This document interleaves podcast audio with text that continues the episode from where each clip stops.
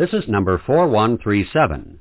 Derek Prince speaks on the subject, Make Your Calling Sure. This message is entitled, Continually Led by the Spirit. Now last night I tried to make it clear to you what I believe the Bible em- emphasizes. There are only two possible ways of achieving righteousness. Just two and no more. One is by keeping a law. The other is by God's grace. And every one of us who, who seeks righteousness in any way has to be seeking it in one or other of those two ways. There are no other ways. And I gave an example of the two ways, from two ways of finding your way to a place that's your destination. You've got to tra- traverse country you've never traversed. There are two ways you can find the way. One is the map, the other is the personal guide. Now the map corresponds to the law. And the law of Moses, which God gave to Israel, was an absolutely perfect map. If anybody had followed the map exactly, they would have achieved perfect righteousness. There's nothing wrong with the map, and Paul is very insistent there's nothing wrong with the law. He says the law is holy and just and perfect. The problem is in human nature. He says the law could not achieve righteousness because of the weakness of our carnal nature. You see, the Bible reveals that every one of us is born with an inner problem, which is rebellion against God. And when we set our wills to keep the law, this rebel in us rises up and frustrates our most sincere efforts to do so. So if we were left to our own efforts, we just have to say, God, we can't make it. There's nothing wrong with the map, but every time I try to follow the map, I stumble into a bog. Thank God for the alternative. What's the alternative? A personal guide. Who is the personal guide? The Holy Spirit. We offer the Holy Spirit the law and say, here's the map, and he says, thank you, but I know the way. I don't need the map. And all you need to do is hold my hand and let me lead you. Those are the two alternatives. And there are no other. So tonight, in what I believe is a logical sequence, I want to speak to you on how to be led by the Holy Spirit. Now, in order to become a child of God, the scripture makes it very clear, you have to have an experience with the Holy Spirit. You have to be born again of the Spirit of God. How many of you in some version or other at some time or place have heard that message? You must be born again. Just raise your hand, would you? Just look at that. You see, there's hardly a person here who hasn't heard that. Now, I want to ask you a second question. How many of you have ever heard clear, practical, systematic teaching on how to be led by the Holy Spirit? Don't be ashamed. Put your hand up. I'd like to see them. Well, it's about one out of 50, wouldn't you say? Well, you see, that really lays bare one of the root problems of the church. Lots of people who have been born again have never been taught how to be led by the Spirit. So they get into the kingdom and they stumble around and never make any real progress. Tonight, therefore, I'm going to deal with this theme of how to be led by the Holy Spirit. I'm going to give you a number of relevant facts and I'm going to leave you, in a sense, to draw your own conclusions from those facts. First of all, there is no substitute in the whole universe for the Holy Spirit. He is absolutely unique, and he can do things that no other person and no other power can do. And he's the only one who can do in us what God wants done. There's a scripture in the Old Testament, Zechariah chapter 4 and verse 6. This is the word of the Lord to Zerubbabel, not by might, nor by power, but by my Spirit, saith the Lord of hosts. Now those last words are important. It's the Lord of hosts speaking. the God who commands all the hosts of heaven and earth. But he's saying, it's not going to be done by my hosts. It's not going to be done by my might. It's not going to be done by my power. Simply because might and power cannot do what has to be done, which is change people radically inside. Force won't do it. Pressure won't do it. Law won't do it. Government can't do it. There's only one agent that can do it. The Holy Spirit. And that's why the Lord says, not by might, not by power, but by my Spirit. I want you to grasp that. If you want what God has for you, if you want to enter into the kind of life that God has prepared for you in Christ, you are totally dependent on the Holy Spirit. Apart from Him, you cannot do it. There's no substitute. Education won't do it. Talent won't do it. Money won't do it. Nothing and no one but the Spirit of God, the Holy Spirit. Secondly, and we turn now to the New Testament, to Romans chapter 8 and verse 14, Paul makes there a definitive statement. He says, For as many as are led by the Spirit of God, these are sons of God. Now, to become a child of God, a little baby, you are born of the Spirit of God. That makes you a child. The word used in Greek is teknon. But Paul is speaking here not about little babies, but about mature sons and daughters. It's a different Greek word that's used. And he says the only people who qualify to be sons and daughters of God are those who are led by the Holy Spirit. There is no other way that you can grow to maturity as a child of God except by being led by the Holy Spirit. Now it's a tragic fact that millions of people who have been born again of the Spirit of God have never attained to spiritual maturity because they have never learned how to be led by the Spirit of God. There is no other way. In the Greek language, it's a continuing present tense. As many as are being continually led by the Spirit of God. It's not something that happens in church on Sunday morning or when you kneel by your bed to pray. It's something that happens day by day, hour by hour, and moment by moment. Those who are being continually led by the Spirit of God, they and only they become mature sons and daughters of God. I had a tremendously powerful personal experience of the Holy Spirit when I came to know Jesus. I was under the power of God on the floor in an army barrack room in the British Army in World War II for well over an hour. A totally strange experience to me. So my encounter with Jesus was also an encounter with the Holy Spirit in his power. And from then on, the Holy Spirit was always a reality to me. And I studied about the Holy Spirit, and I believed in the Holy Spirit, and when I became a preacher, I preached about the Holy Spirit. I preached many, many times, you must be born again of the Spirit. But looking back, I have to say with regret that the Holy Spirit for me at that time was rather like an emergency vehicle. When I was in desperate trouble, I phoned for the ambulance. The ambulance always turned up and helped me. But my relationship with the Holy Spirit was very spasmodic.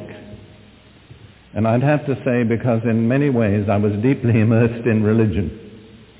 And actually, religion and the Holy Spirit very often don't go together. Automatically, if we're full of religious exercises, we tend to rely on them and not on the Holy Spirit. I used a lot of spiritual language, but there wasn't so much real spiritual content in my life. And God permitted me to go through various experiences that I'm not going to describe, all of which were designed, one after the other, to make me aware of my total dependence on the Holy Spirit. And many of you have been going through frustrations and problems and heartaches, and you may be saying, God, why? And I'll tell you one very probable reason God has permitted these problems to come in your life, to show you that you need the Holy Spirit every day, every hour, and every moment. There is no other way to succeed in the Christian life than to be led by the Holy Spirit. Now the Holy Spirit is totally willing. We never have to coerce him. We never have to cajole him. The problem, if there is a problem, is always in us, never in the Holy Spirit. The scripture says, the flesh lusteth against the spirit, and the spirit against the flesh, so you cannot do the things you would like to do. There's a built-in antipathy in our old carnal nature toward the spirit. And so we have to learn not to be dictated to by our carnal nature. We have to learn to reckon that carnal nature dead through the death of Jesus on the cross. And we have to live to God through the Spirit. Now, I don't believe anybody achieves that instantly. Some people, and they're usually the conspicuously successful Christians, learn it quickly. They're not necessarily preachers. They may be people who are just members of the body of Christ. Often it's the intercessors who learn this lesson, the people who pray in hidden places and who are not much seen in public. But there is no other way to success. If you want to succeed in the Christian life, then the lesson that I'm teaching you tonight is essential. There's no option. So I'm going to try to introduce you in a simple way to certain aspects of the Holy Spirit. The first and vital fact is that the Holy Spirit is a person. He's not just half a sentence at the end of the Apostles' Creed.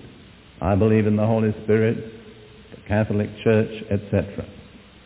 I think it's something of a disaster that our official creed gives just half a sentence to the Holy Spirit. Because the thing about the Holy Spirit is he personally is very self-effacing. He never attracts attention to himself. He always focuses attention on the Lord Jesus Christ. But the fact that he's self-effacing doesn't mean that we can afford to ignore him. Turn to John, if you wish to, John 16, verses 7 and 13. John 16, verses 7 and 13. Jesus is just warning his disciples that he's about to leave them in personal presence and return to the Father in heaven, but he tells them that he's made provision for their well-being after he leaves, and this provision is another person who will come from heaven after Jesus has returned there. The other person, of course, is the Holy Spirit. And in John 16, verse 7, he says, Nevertheless, I tell you the truth. It is to your advantage that I go away. For if I do not go away, the helper, or the comforter, or the counselor, there are various different words, or the Roman Catholic version uses the word paraclete, which is simply a transliteration of a Greek verb, parakletos, which means probably one called in alongside. Perhaps the closest equivalent would be an advocate, and it has a certain legal connotation. Somebody who's called in alongside to help you to plead your case in the law court when you're not competent to do it. So all those words say something about the Holy Spirit. The comforter, the helper, the counselor, the advocate, the paraclete. Anyhow, Jesus says, if I do not go away, the helper will not come to you. But if I depart, I will send him to you. Two points to notice. First of all, Jesus says, I am leaving you as a person. Jesus tonight as a person is seated at the right hand of the Father in heaven. He is not on earth. But he said, if I go back to heaven, in my place I will send you another person. That word another is particularly important because it emphasizes that the Holy Spirit is just as much a person as Jesus himself and as the Father. The New Testament, in fact the whole Bible, reveals the triune nature of God. One God in three persons, Father, Son, and Holy Spirit. Each of those three aspects of the Godhead is a person. The Father is a person, the Son is a person, the Spirit is a person. Now we have no difficulty, I think, understanding that the Father is a person and that the Son is a person. But I think many people find it hard to comprehend that the Spirit is just as much a person, although of a somewhat different kind. The second point in that verse is Jesus said, it is to your advantage that I should go away. Because if I don't go, the helper won't come. But if I go, I'll send him in my place. What Jesus is saying is something that surprises many Christians. He's saying to his disciples, you'll be better off with me in heaven and the Holy Spirit on earth than you are with me on earth and the Holy Spirit in heaven. Now lots of you said to yourself at one time or another, oh, wouldn't it have been wonderful to be there in the days when Jesus was on earth? When we could actually fellowship with him in his human nature. Well, it would have been wonderful, but Jesus is saying, nevertheless, you're much better off now with me in heaven and the Spirit on earth than you would have been if I was still on earth and the Spirit was still in heaven. And if you study the history of the development of the church, it's obvious. The day the Holy Spirit came, on the day of Pentecost, those disciples were transformed in a way they had never been transformed all the time that Jesus was with them. Even up to the last moments of the Last Supper, they were quarreling among themselves which of them should be the greatest. Half the profound truths about his death and resurrection they simply could not understand. But the moment the Holy Spirit came, they had a totally different grasp of the identity of Jesus and of the reality and meaning of his death and resurrection and of the scriptures. Before the day of Pentecost, Peter could never have stood up and applied the prophet Joel to the situation. He had no insight. That insight didn't come gradually. It came instantly. The moment the Holy Spirit came, their whole attitude and grasp of spiritual things was revolutionized instantly. So that's why Jesus said, you'll be better off when I'm back in heaven and the Holy Spirit has come to earth than, I, than you are now with me on earth and the Holy Spirit in heaven. But you see the other truth which I pointed out, there's an exchange of persons. One person had to go, Jesus, before the other person, the Holy Spirit, could come. But each of them is a person. And then in the same 16th chapter of John, the 13th verse, Jesus says, however, when he, the Spirit of truth, has come, he will guide you into all truth. Now, the Greek language in which the New Testament has come to us is a language with genders. That is, it has masculine, feminine, and neuter. We have very little of that in English, although we have the three pronouns he, she, and it. We're not like French or Spanish or other languages which make a window masculine and a door feminine. I've never understood why a door is feminine and a window is masculine, but that's the way it is in French and so on. But that's what we call grammatical genders. Now in the Greek language, the word for spirit, pneuma, is neuter. It's not male, it's not masculine, it's not feminine, it's neuter. So the appropriate pronoun would be it. But in those words, Jesus breaks the laws of grammar to use the wrong grammatical pronoun, and he doesn't say it.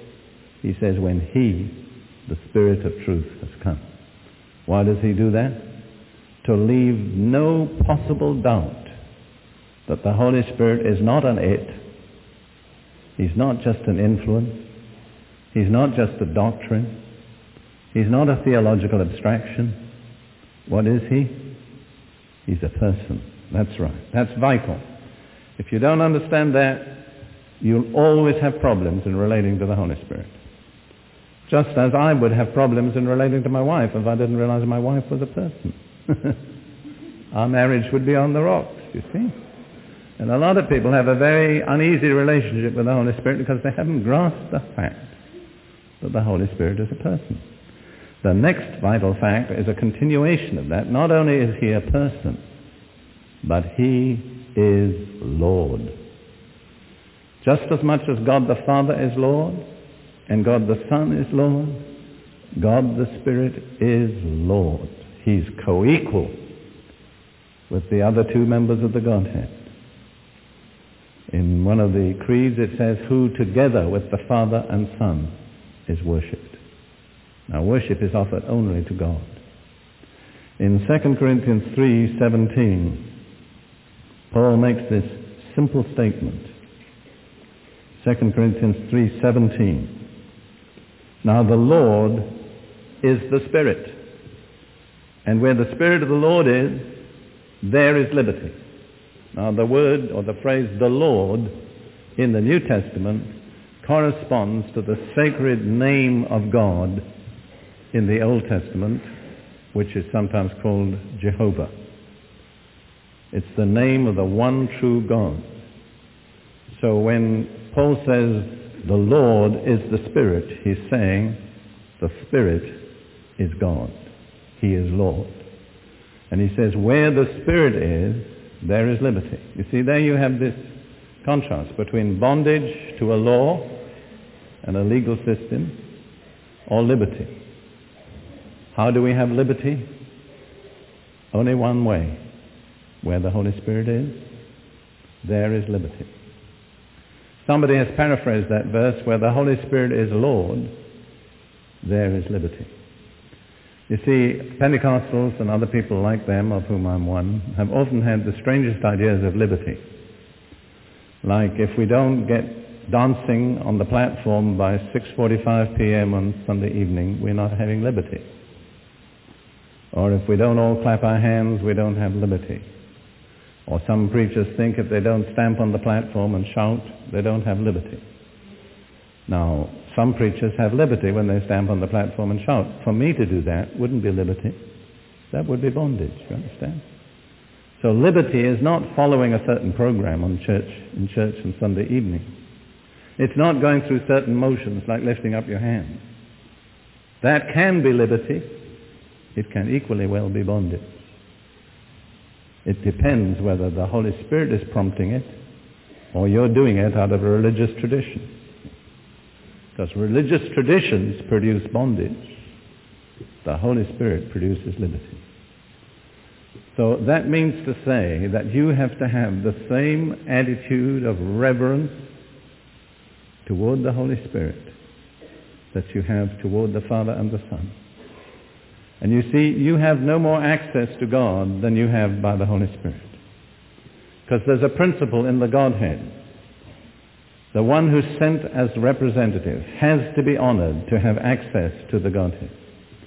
So when the Father sent the Son, he said, now, from now on, no one comes to me through the Son. You cannot bypass my representative and come to me. Because in every situation and circumstance, I uphold the one whom I have sent.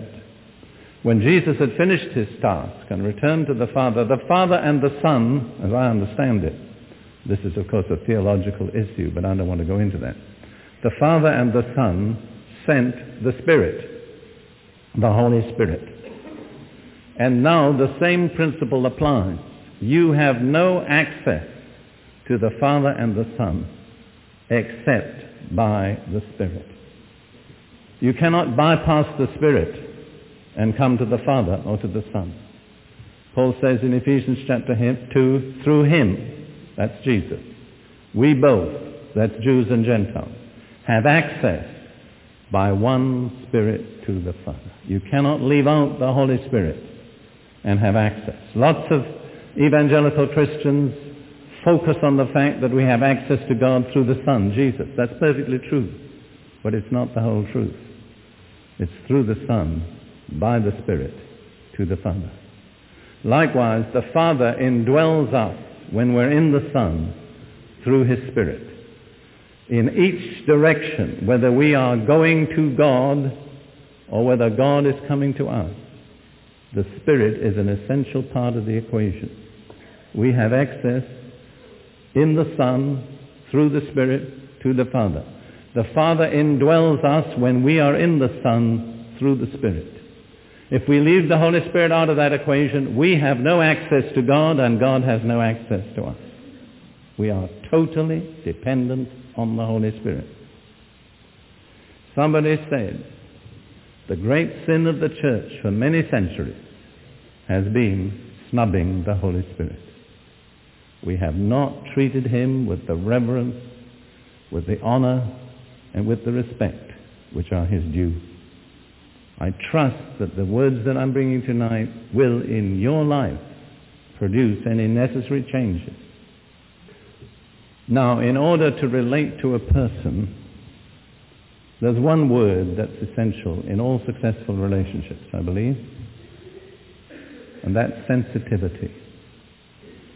I think you'll agree, husbands and wives, in your relationship, where either of you is insensitive, the relationship suffers. I think really lack of sensitivity is the root cause of the breakdown of countless marriages.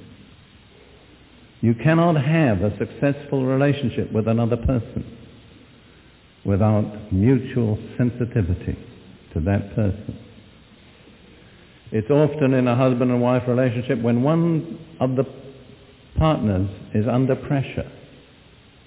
People under pressure sometimes behave in a rather difficult way. Now, my wife is a wonderful wife, but if my wife is under pressure, physical pressure, emotional pressure, she may at times speak with a little sharpness in her voice. She may be a little quick to react. It's much more likely to happen to me, let me say. But suppose I get upset with what I consider to be an unreasonable attitude. Then I react. And what's the, what's the result? Well, I don't need to tell you married couples, the result is trouble. That's right. What's the problem? My lack of sensitivity, see. I should discern my wife is under pressure, and I should be extra tender and extra considerate at that moment, allowing for the pressure. But if I'm wrapped up in myself and my own problems, I won't be sensitive, see. I'll think, well, that's just like her to get a little temperamental just before I have to preach. She ought to have known. Incidentally, it didn't happen this evening. I want you to know that. And it's, it's the same. This is just a little parable. It's the same in relating to the Holy Spirit. We have to be sensitive to the Holy Spirit. And if we get all wrapped up in our own fleshly considerations and desires and problems, we won't relate rightly to the Holy Spirit. There's a beautiful picture of what the Holy Spirit wants in a person. He only found it in one man. Who was that? Who was the one man in whom the Holy Spirit found what he wanted? Jesus, that's right. And the mark that Jesus was the Messiah was what? That the Holy Spirit descended on him in bodily form, but that wasn't the real significant fact. The really significant fact was the Holy Spirit remained on him. the Holy Spirit has descended on many of us, but we've said and done things that scared that dove away. Jesus never scared the dove away. Let's look at the picture of John the Baptist introducing Jesus in John chapter 1, verse 29, and then verses 32 and following. The next day, John, that's John the Baptist, saw Jesus coming toward him and said, Behold the Lamb of God who takes away the sin of the world. He pictured Jesus as a lamb. And then he said in verse 32, And John bore witness, saying, I saw the Spirit descending from heaven like a dove, and he remained upon him. I did not know him, but he who sent to ba- me to baptize with water said to me, Upon whom you see the Spirit descending and remaining on him, this is he who baptizes with the Holy Spirit. And I've seen and testified that this is the Son of God. So there are two persons of the Godhead, the Son and the Spirit, are both represented in the picture of members of the animal creation. Jesus is portrayed as the lamb, the Holy Spirit descended in the form of a dove. Now that's a very beautiful representation of the truth. What is the dove looking for? He's looking for the nature of the Lamb. And where he finds the nature of the Lamb, he'll not merely come down, but he'll stay on it. A dove, I believe the kind of dove represented here is a beautiful, pure, white bird.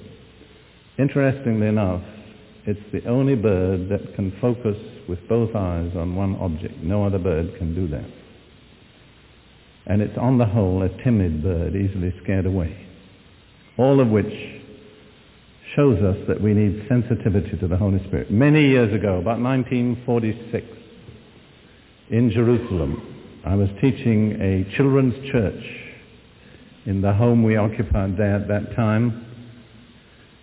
Our meetings were held on the first floor in a big kind of entrance hall, and uh, the pulpit was in front of a door that opened onto a veranda.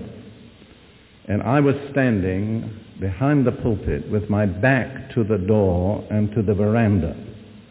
And on the veranda we happened to have a round table with what we were using as a tablecloth was an Arab woman's shawl or head shawl, which is a circular thing which she folds in half and puts across her forehead and drapes over her, her shoulders. But it's circular. So we use this black circular shawl as a table, as a, as a tablecloth for this circular table. And I was teaching the children on the Holy Spirit. And I was telling them the Holy Spirit is like a dove, and that if we want the dove to stay with us, we've got to be very careful we don't say or do anything that would scare him away. And as I was teaching, I noticed that children's attention just riveted on me. They became absolutely quiet. Their eyes were round and big and focused in my direction. And I never have had such attention in a group of children. You know what had happened? Without my knowing it, a beautiful white dove had alighted in the center of that black tablecloth and was standing there. And of course, the white against the black was so vivid. And the children were desperately afraid they would do something that would scare the dove away. See? So, it's one of my sermons that the Lord himself chose to illustrate. And that stayed with me because I saw the, the rapt attention of those children. And I thought if only we could understand that the Holy Spirit is like that, how careful we would be in our attitudes and our relationships to Him. What is the nature of the Lamb? I think in the Bible the Lamb represents certain things, and these are the things that attract the Holy Spirit. Purity, meekness, and a life laid down in sacrifice. Do you want to have the Holy Spirit continually with you? Those are the things that you need to cultivate. Purity, meekness, and a life that you're not living for yourself. A life that's laid down for Christ and for his body. And then the dove will settle on you and you will not scare him away. Jesus attributed his whole ministry to the presence of the Holy Spirit. If you turn to Luke chapter 4 for a moment. He never took credit himself for what he did. It says in Luke 4, verse 17 and following, when he was in the synagogue in his home city Nazareth, he was handed the book of the prophet Isaiah, and when he had opened the book, he found the place where it was written, The Spirit of the Lord is upon me. How good he didn't have to say was upon me. The Spirit of the Lord is upon me. Because he has anointed me to preach the gospel to the poor. He has sent me to heal the brokenhearted, to preach deliverance to the captives, recovery of sight to the blind, to set at liberty those who are oppressed, to preach the acceptable year of the Lord. Do you and I wish to continue with that message and that ministry? We are under the same condition as the Lord. It's only possible by the anointing of the Holy Spirit. John Wesley quoted those words in one of his journals and said, I suppose that these words are true of every man who has been truly called to proclaim the gospel. There is no other way that we can have any success in ministry except by the anointing of the Holy Spirit. The ex- success of our ministry is in exact proportion to the measure of the anointing of the Holy Spirit upon us. If Jesus could not do it without the Holy Spirit, be very sure that you and I cannot. If we turn to Ephesians chapter 4 for a moment, we look at some of the things that attract the dove and some of the things that repel the dove. We just read a few words at the end of Ephesians chapter 4. Verse 29, Let no corrupt communication proceed out of your mouth, but what is good for necessary edification, that it may impart grace to the hearers. The first condition really is the way we use our mouths. And um, I am becoming more and more aware that there are lots of things we say that are not vulgar, they're not blasphemous, are just not very pleasing to the Holy Spirit. I think there's a kind of flippancy. I have to admit there are jokes which are perfectly, they're perfectly harmless. What we call ethnic jokes, you know, making jokes about the Poles or the Irish. I don't believe they're pleasing to God. Because God loves all races and all nations. I think we can use a lot of idle words that don't please the dove at all. Jesus said, every idle word that men speak, they shall give account thereof in the day of judgment. Then Paul continues, do not grieve the Holy Spirit of God. Do not scare the dove away, by whom you were sealed for the day of redemption. And then he gives a list of things that scare the dove. Let all bitterness, wrath, anger, shouting, and evil speaking be put away from you with all malice. And then these are the things that I've looked for. Be kind to one another, tender-hearted, forgiving one another, just as God in Christ also forgave you. Kind, tender-hearted, and ready to forgive.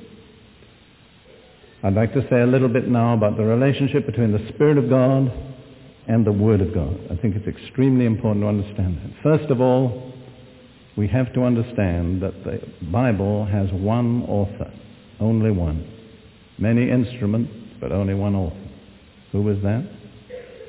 The Holy Spirit. All Scripture is given by inspiration of God. That means it's inbreathed of the Spirit of God. That's why all Scripture is authoritative. That's why all Scripture is reliable. Not because it was written by apostles or prophets, because all of them were weak and fallible men, but because the Holy Spirit guided and overruled and gave the pure truth of God through those instruments. So he's the author. It's very important to understand that. And also, he's the interpreter. Isn't it wonderful that the same one that authored the scripture will interpret it for us. You can never want a better interpret, interpreter for any book than the book's author. And God's wonderful provision is that the same one that authored it will be our interpreter. Jesus said, and we're going back to John again, John chapter 14 and verse 26, but the helper, comforter, counselor, the Holy Spirit, whom the Father will send in my name. He will teach you all things and bring to your remembrance all things that I said to you. See, the Lord Jesus made total provision both for the past and for the future. He said, everything I've already told you, the Holy Spirit will bring to your remembrance. You'll remember it accurately. Everything else you need to know and have not yet learned, he will teach you. He is the interpreter. And then in John 16:13, words that we've already read, however, when he, the Spirit of truth, has come, he will guide you into all truth. Isn't that beautiful? He will guide you into all truth. We do not need to go into error if we are led by the Holy Spirit. And then in 2 Peter chapter 1, both truths are brought out together. 2 Peter chapter 1, verses 20 and 21. Knowing this first, that no prophecy of Scripture is of any private interpretation. For prophecy never came by the will of man, but holy men of God spoke as they were moved by the Holy Spirit. All true prophecy is given by the Holy Spirit. It's guaranteed in its accuracy. And therefore, Peter says, and this is very, very significant, no prophecy of the Scripture is of any private interpretation. There's only one authorized interpreter. Who's that? The Holy Spirit. We can form our own conclusions, but if we're not led by the Holy Spirit, they are not valid.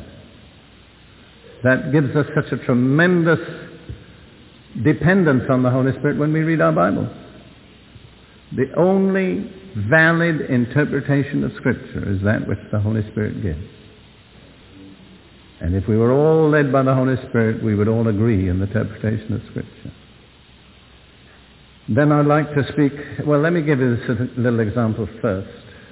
I think I'm, what I'm trying to emphasize tonight, I think you understand, is that the Holy Spirit is indispensable. There is no substitute. And when I think about the Bible, I think about a, a book that contains 66 books, certain number of chapters, certain number of verses. It's finite.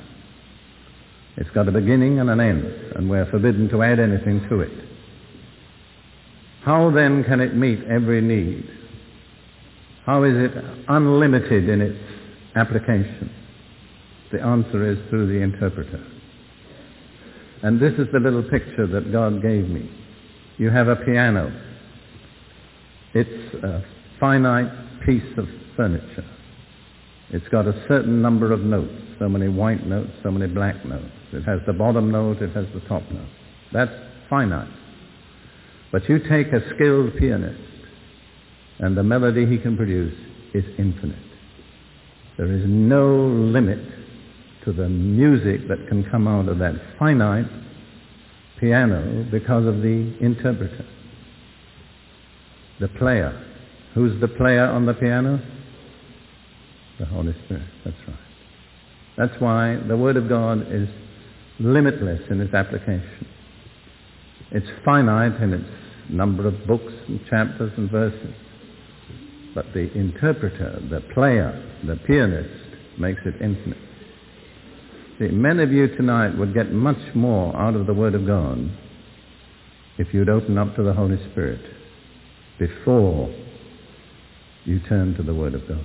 If you'd invite the Holy Spirit, he, He's very willing to come, but He usually waits to be invited. See? He's not pushy. He's not self-assertive. Many of you find reading the Bible something of a chore. It's a kind of duty that you may or may not fulfill. I want to tell you that that's a very tragic condition to be in. And you're in that condition because of a wrong relationship to the Holy Spirit. If you had a right relationship to the Holy Spirit, the Word of God would be for you infinitely rich.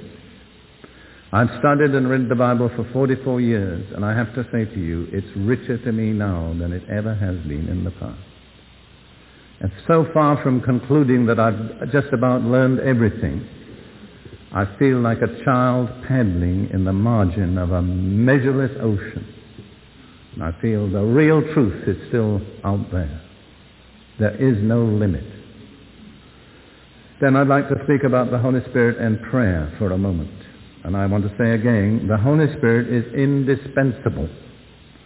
No one can pray a prayer that's acceptable to God or effective apart from the Holy Spirit.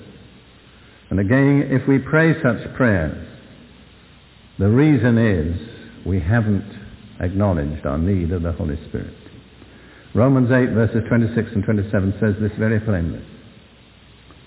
Likewise, the Spirit also helps in our weaknesses. For we do not know what we should pray for as we ought, but the Spirit himself makes intercession for us with groanings which cannot be uttered. Now he who searches the hearts knows what the mind of the Spirit is, because he, the Spirit, makes intercession for the saints according to the will of God. Paul says there, we all have certain weaknesses. Not physical weaknesses, but weaknesses of our fleshly nature, our Adamic nature. We have a twofold weakness.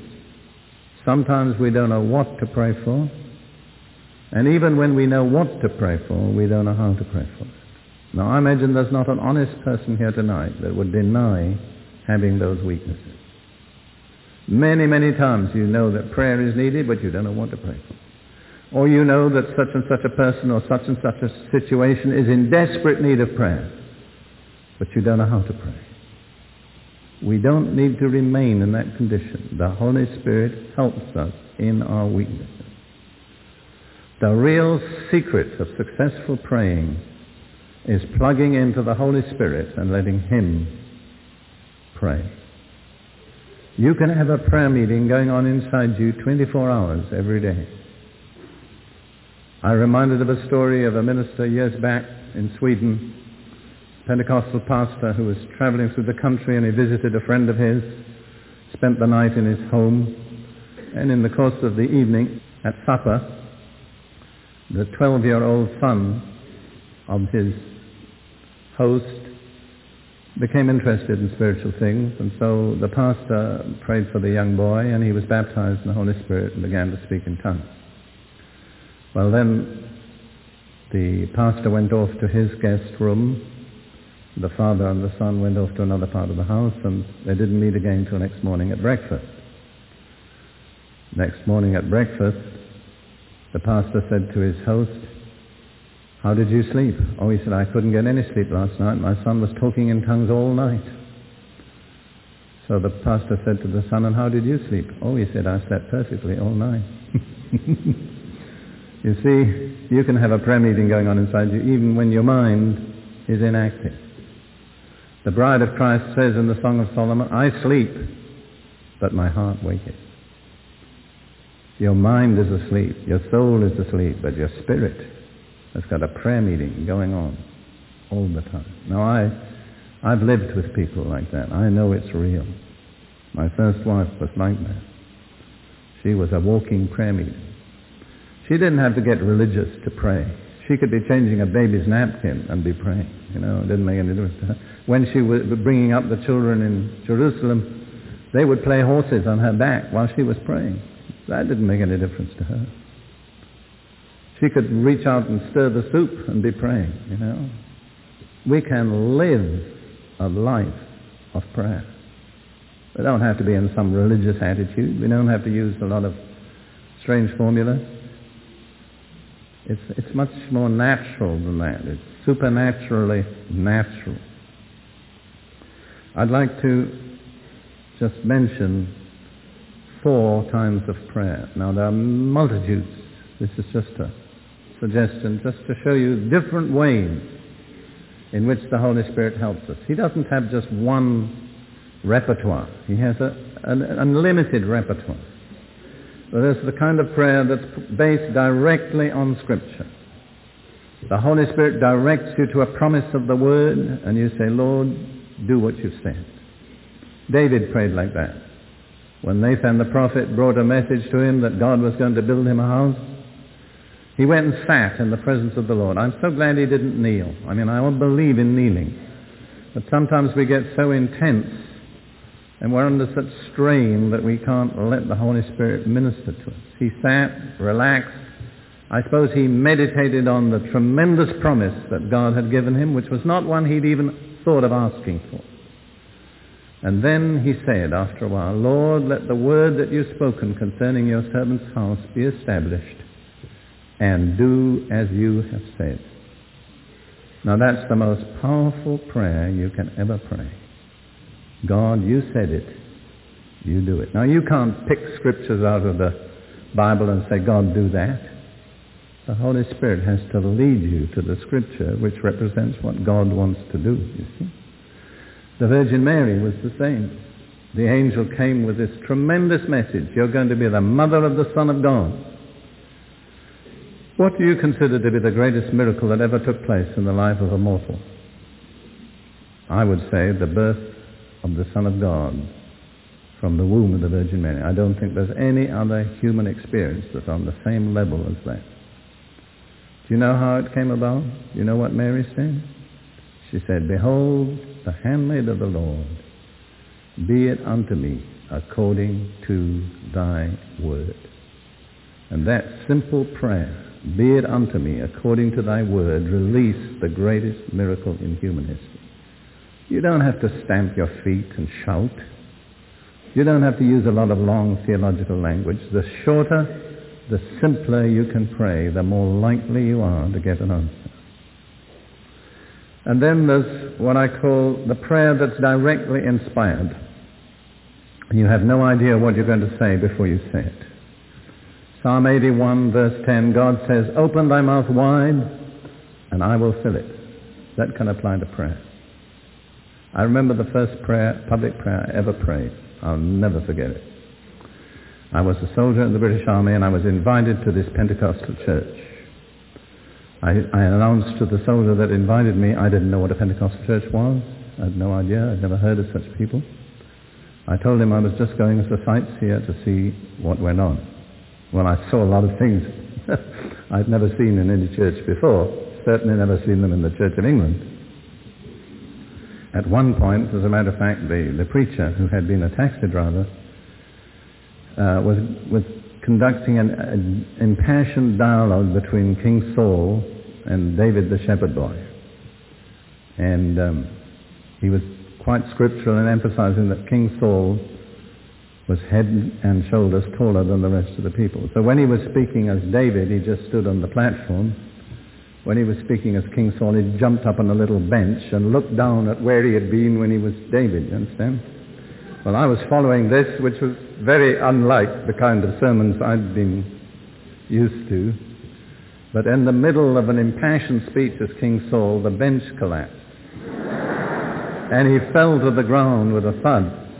Well, if you had been planning a message to impress a professor of philosophy, you'd have probably left that part of, out, of it out. I have to say, in spite of everything that happened, not because of everything, but in spite of everything, I knew that man knew something that I didn't know. Well, there was an elderly couple in the church who kept a boarding house, and they saw these two hungry-looking soldiers and invited us home for supper afterwards, which was really the most in some ways, the most critical term in my whole life. Because I would have just walked out of that church and I think never gone back.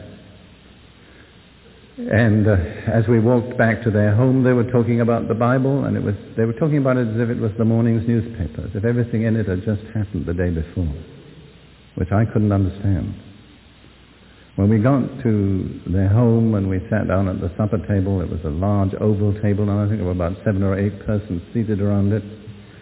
And they prayed before they ate. Well, that took me by surprise. I've never been a place where anybody prayed over food except the Latin graces that used to be said at Eton, which were in a totally different category. And uh, then we had a delicious meal, and I was feeling really satisfied that I'd come. And then at the end of the meal, they started to pray again without any warning or instruction. And I observed quickly that they were praying by turns around the table. and I realized my turn was coming. I was paralyzed with fear. I had never prayed a spontaneous prayer out loud in my life. And I had no idea what I was going to say, absolutely none. But I opened my mouth wide, as the Bible says, and I didn't know that scripture was in the Bible at the time. And I heard myself say these words. Lord, I believe, help mine unbelief. and my mouth shut like a trap and I could say no more. But I've never prayed a better prayer. See, the Holy Spirit gave me that prayer. In my weakness, in my desperation, He came to my help. I remember another example with my first wife. We were in Copenhagen in Denmark, the month of October, and we were coming to England for November. And the day before we left Copenhagen, the last day of October, we were praying together in the morning, and I heard my wife say, Lord, give us fine weather all the time we're in England. And I thought to myself, November in England, how could you pray such a prayer? Well, she didn't even think what she was praying. I don't think she knew what she prayed. She just opened her mouth wide. You know what? We had the finest November I had ever experienced in England in my life. Every day was fine till the end of the month. And when we went to the airport to leave, I said to the people who saw us off, be careful now because the weather will change once we leave. And it did. You see, that's, that's what I call an inspired prayer. You don't make up your mind beforehand. You just let the Holy Spirit give you the prayer that He wants prayed. Then there's what I call supernatural prayer. Paul says in 1 Corinthians 14, verses 14 and 15, How is it, brethren? I will pray with the Spirit and I will pray with the understanding. Praying with the Spirit means praying in a language the Holy Spirit gives which I don't understand. Praying with the understanding means praying in my language which I understand. So praying with the Spirit is totally supernatural. It's not something anybody can achieve by his own efforts. You may have studied six languages, but the Holy Spirit will give you one you've never heard and never learned. We heard a remarkable testimony, which I think I will just relate. I had a meeting with Prayer for Israel in Westminster Chapel. At the end, the pastor who was convening the meeting stood up to kind of close the meeting and announce the final hymn. But when he stood up, before he said anything in English, he said just a few short sentences in an unknown tongue. There was no interpretation. Nothing more followed, and they just went on with the meeting and closed it.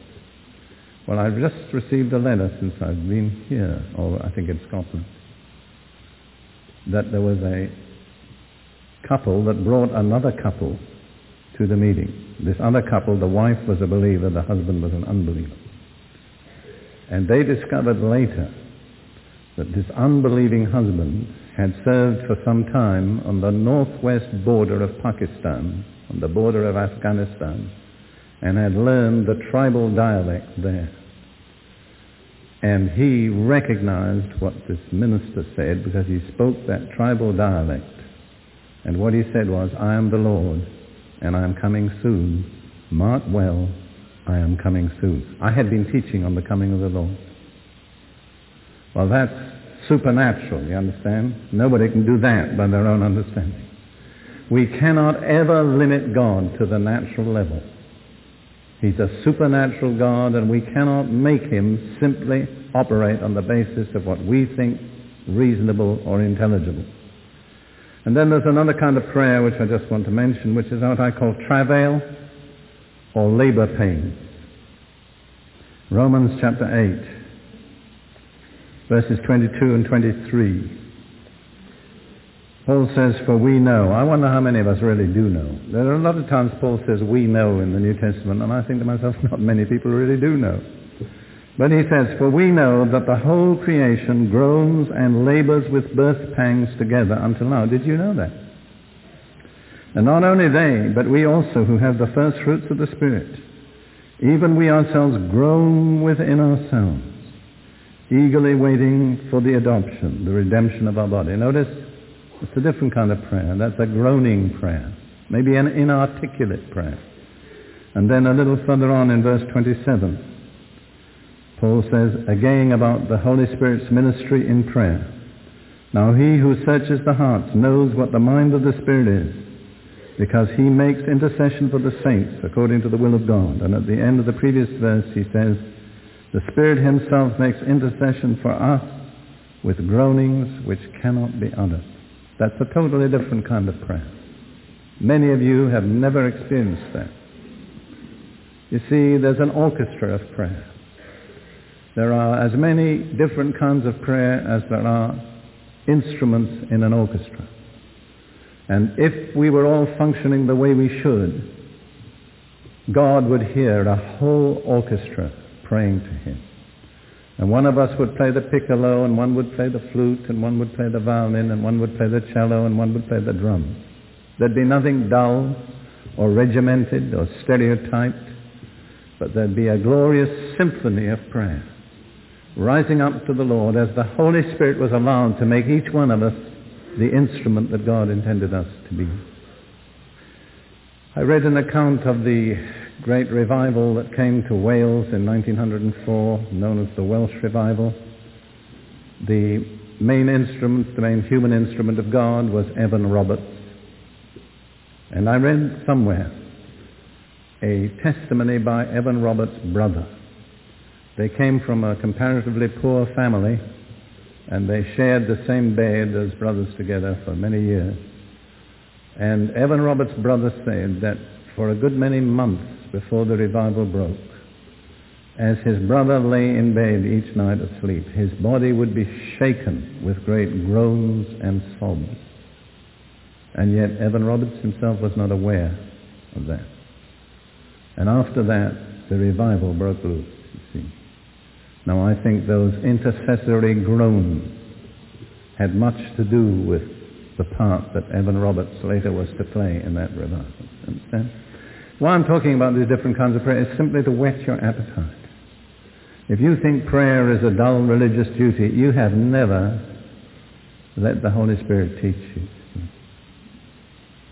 No, I just have a few more points to make.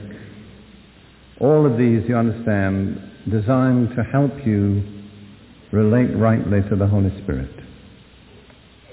The next one may, be, may surprise you, but I think it's very important. Be prepared to be weak or foolish, or both. And I think that's essential. I think if you're not prepared for that, there'll be a very definite limit as to how far the Holy Spirit will be able to use you. I'd like to read a number of passages from 1st and 2nd Corinthians that dwell on this theme. 1st Corinthians really dwells on the theme of being foolish in order to be used by God. Second Corinthians dwells on the theme of being weak in order to be used by God. First Corinthians chapter 1, verses 22 through 29. 1 Corinthians 1, 22 through 29. For Jews request a sign and Greeks seek after wisdom. Those two, two statements are just as true today as they were 19 centuries ago. But we preach Christ crucified, to the Jews a stumbling block and to the Greeks foolishness. But to those who are called, both Jews and Greeks, Christ, the power of God and the wisdom of God.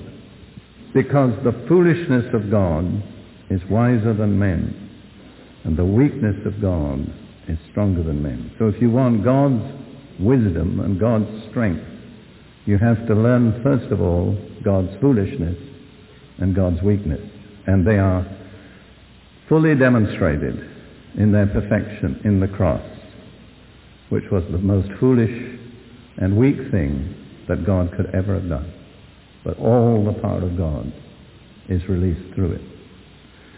And then Paul continues, For you see your calling, brethren, that not many wise according to the flesh, not many mighty, not many noble are called. But God has chosen the foolish things of the world to put to shame the wise. And God has chosen the weak things of the world to put to shame the things which are mighty. And the base things of the world and the things which are despised God has chosen and the things which are not, to bring to nothing the things that are, that no flesh should glory in his presence. You see, verse 27 tells us God has made his choice. God has chosen. He's not going to choose, he has chosen. And we're not going to persuade God to change his choice. So we have to line up with his choice. What has God chosen? The weak things to confound the mighty, the foolish things to confound the wise, the base things to confound the things that are honorable. That's a strange list, isn't it? The weak, the foolish, the base, the things that are not. Which category are you in? Are you very dignified, very respectable, very intelligent? This will shock you, but God can't use you. You're outside the field of his choice. So, what's the solution? God is not going to change. We have to change. Listen to what Paul says. He's very plain. First of all, about being foolish. 1 Corinthians chapter 1, verses 18 through 20. For the message of the cross is foolishness to those who are perishing. But to us who are being saved, it is the power of God. You understand? The message doesn't change. It's our reaction that has to change. Then he says, For it is written, and God is speaking, I will destroy the wisdom of the wise and bring to nothing the understanding of the prudent. Where is the wise? Where is the scribe? And I think you could say, where is the theologian? Where is the disputer of this age? Has not God made foolish the wisdom of this world? God has no great respect for the wisdom of this world. It doesn't impress him. And since I was a professional philosopher and that was my field of study, I have to say I've come to see eye to eye with God. I am not impressed by it either. I was very successful. I was elected to a fellowship in King's College, Cambridge, one of the earliest, one of the youngest men that's ever been elected to a fellowship. I was the senior research student in philosophy at Cambridge for two years in succession. As far as academic success was concerned, I made it. But when I was confronted by the cross and accepted the message of the cross, I have to state God has stated the truth about the wisdom of this world as clearly as it can ever be stated. If, if there's one thing in the New Testament that I have to say, well, I know that's true, that's it. And I think that's one thing that has really helped me in my Christian walk, is I have never bowed to the wisdom of this world. I am not impressed by it. Long lectures with deep theological language bore me. I'm not interested. Paul said, I'm not interested in the words. I'm interested in their power. And that's the way I feel. Paul says the kingdom of God is not in word, but in power. And we read on a little further, chapter 2, verses 1 through 8. And I, brethren, when I came to you, did not come with excellence of speech or of wisdom, declaring to you the testimony of God. For I determined not to know anything among you except Jesus Christ and him crucified. That's an important statement. Paul was a highly educated man. He knew a lot. But he said, I determined not to know. Brothers and sisters, the problem with some of you is you know too much. You need to determine not to know. It's very interesting because Paul is writing to the Christians at Corinth. Before he went to Corinth, he went to Athens which was the philosophical center of the ancient world. When he spoke to the men of Athens, he spoke to them in their own language. He used philosophical language. He quoted one of their own poets. And the results were very meager. Just a few people believed. He went on from there to Corinth, which was a major port, a very wicked, licentious, evil city. And he had made the decision I'm not going to offer them human wisdom. I'm not going to do anything among them except Jesus Christ and once more Jesus Christ crucified. And the results in Corinth were dramatic. Thousands turned to the Lord. Historians estimated there were 25,000 believers in Corinth in a comparatively short space of time. What was the secret? Jesus Christ and Him crucified. The weakness of God which is stronger than men, the foolishness of God, which is wiser than men. I could continue, but I won't. And I'll just read two other passages from 1 Corinthians chapter 3, verses 18 through 20. Let no one deceive himself. If anyone among you seems to be wise in this age, let him become a fool, that he may become wise. Have you ever become a fool? then you haven't taken the first step to God's wisdom. Let him become a fool, that he may become wise. For the wisdom of this world is foolishness with God. How true that is. You know, philosophy in the Western world has a history of about 2,500 years, starting about the 5th century before Christ. And they have not yet decided on the questions that they're trying to resolve, much less resolve any of them. Wasn't God right? The wisdom of this world is foolishness with God.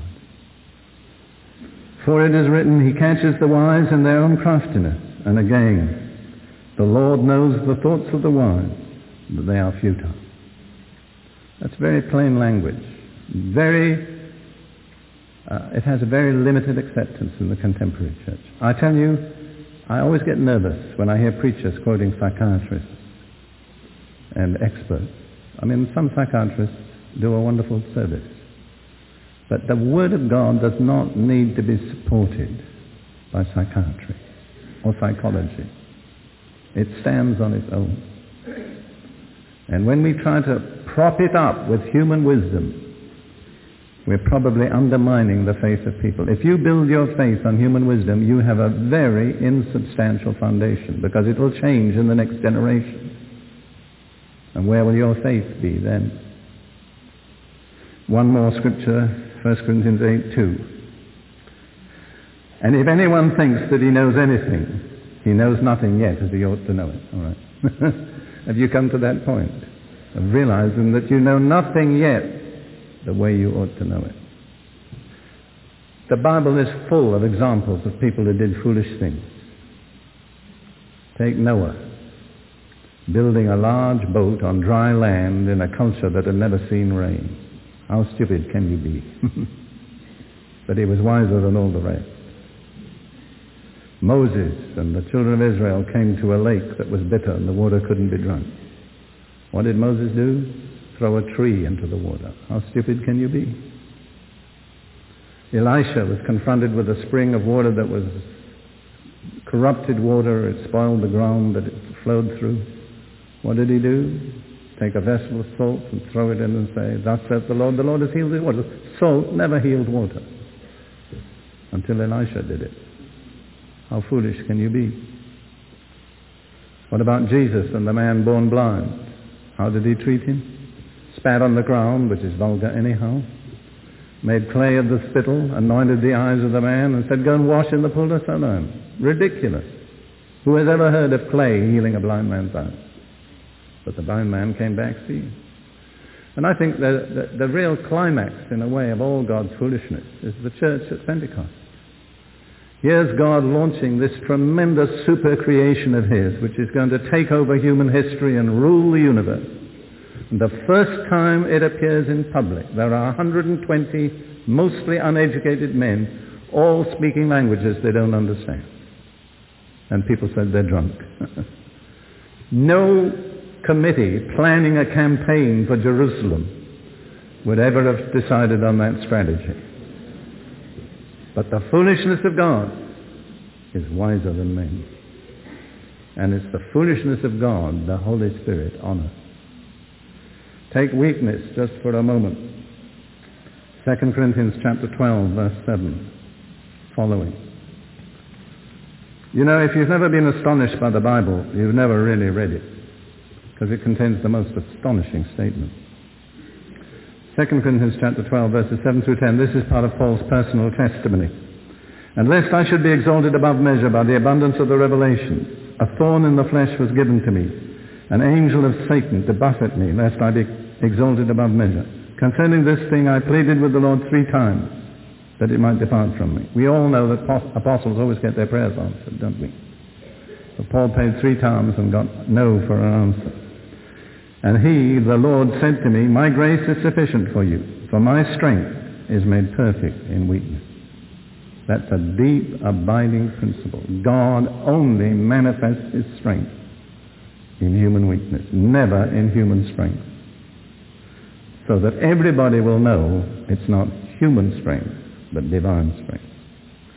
My strength is made perfect in weakness. Therefore, most gladly will I rather boast in my infirmities I don't hear many contemporary preachers boasting in their infirmities, do you? I hear them boasting about the number of converts and the size of their ministry and many, many other things. Paul was different. Therefore, I will rather boast in my infirmities, weaknesses, that the power of Christ may rest upon me. The power of God rests upon us in our weakness not in our strength. Therefore I take pleasure in infirmities, in reproaches, in needs, in persecutions, in distresses for Christ's sake. For when I am weak, then I am strong. Have you grasped that principle? I was uh, reading that passage nearly three years ago And I said to Ruth, you know, there's some things Paul said I'm not sure that I'm prepared to say. And I quoted that one. Therefore I take pleasure in infirmities. I said, I'm really not sure that I'm willing to say that. Well, we were just at the beginning of a month of very intensive ministry when we were going to be praying for the sick in many places. The next day, for no medically discernible reason, I developed a rash that covered my whole body except the parts of it which showed, my neck, my face, and my hands. I went to see a doctor. When he saw me, he threw up his hands in the air and ran for his partner. And then they thought at first I had Rocky Mountain spotted fever, but they concluded that that wasn't so. Well, anyhow, this was very uncomfortable. At times it was very painful. When I got hot, it was really, the, the discomfort was intense. And for one month, Ruth and I ministered almost daily and saw multitudes of sick people healed. And here was I with this rash all over my body. and I understood a little better what Paul meant when he said, I will rather glory in my infirmity, that the power of Christ may rest upon me. Now, two or three more points and we close. Still in connection with this theme, how to be led by the Holy Spirit. Now, I dealt with this at length last night, so I'm only going to mention it again. Don't go back to rules. Don't rely on rules, on a religious system, because the Holy Spirit and system, he will not share with any system. When Isaac comes, Ishmael has to go. They will not live in the same house. Romans 6:14 Sin shall not have dominion over you for you are not under law but under grace. Romans 8:14 As many as are led by the spirit of God they are sons of God. And Galatians 5:18 If you are led by the spirit you are not under the law. What then is the I believe the ultimate function of the Holy Spirit? I mentioned it last night, but it's so important I want to speak of it again. I believe it is through the Holy Spirit we are united with Christ. In the flesh, we were married to the law. Jesus died for our fleshly nature, that our nature in him might be reckoned dead, that after that we might be united to the resurrected Christ in a union which Paul compares with marriage. Something that perhaps could scare religious people. But I'll tell you one thing, the Bible uses the most intense and passionate language about our relationship to Jesus. William Booth's daughter, La Maréchale, who founded the Salvation Army in France, once said this, Christ loves us passionately, and he wants to be loved passionately. I think many of us need a much more passionate devotion to Jesus. And we can only have it through the Holy Spirit. The Holy Spirit will give us that marriage union with the resurrected Christ. And I believe that union is consummated by worship. I believe when we, by the Holy Spirit, worship the resurrected Christ, we come into a union with him. He that is joined to a prostitute, Paul said, is one flesh. But he that is joined to the Lord is one spirit. The body can be united with the body of a prostitute, but the spirit of the believer is united with the Spirit of God through the Holy Spirit. God seeks those who will worship him in spirit and in truth. For more great teaching from Derek Prince, tune in to Derek Prince Legacy Radio on a station in your area. Or you can listen online anytime at derekprince.org.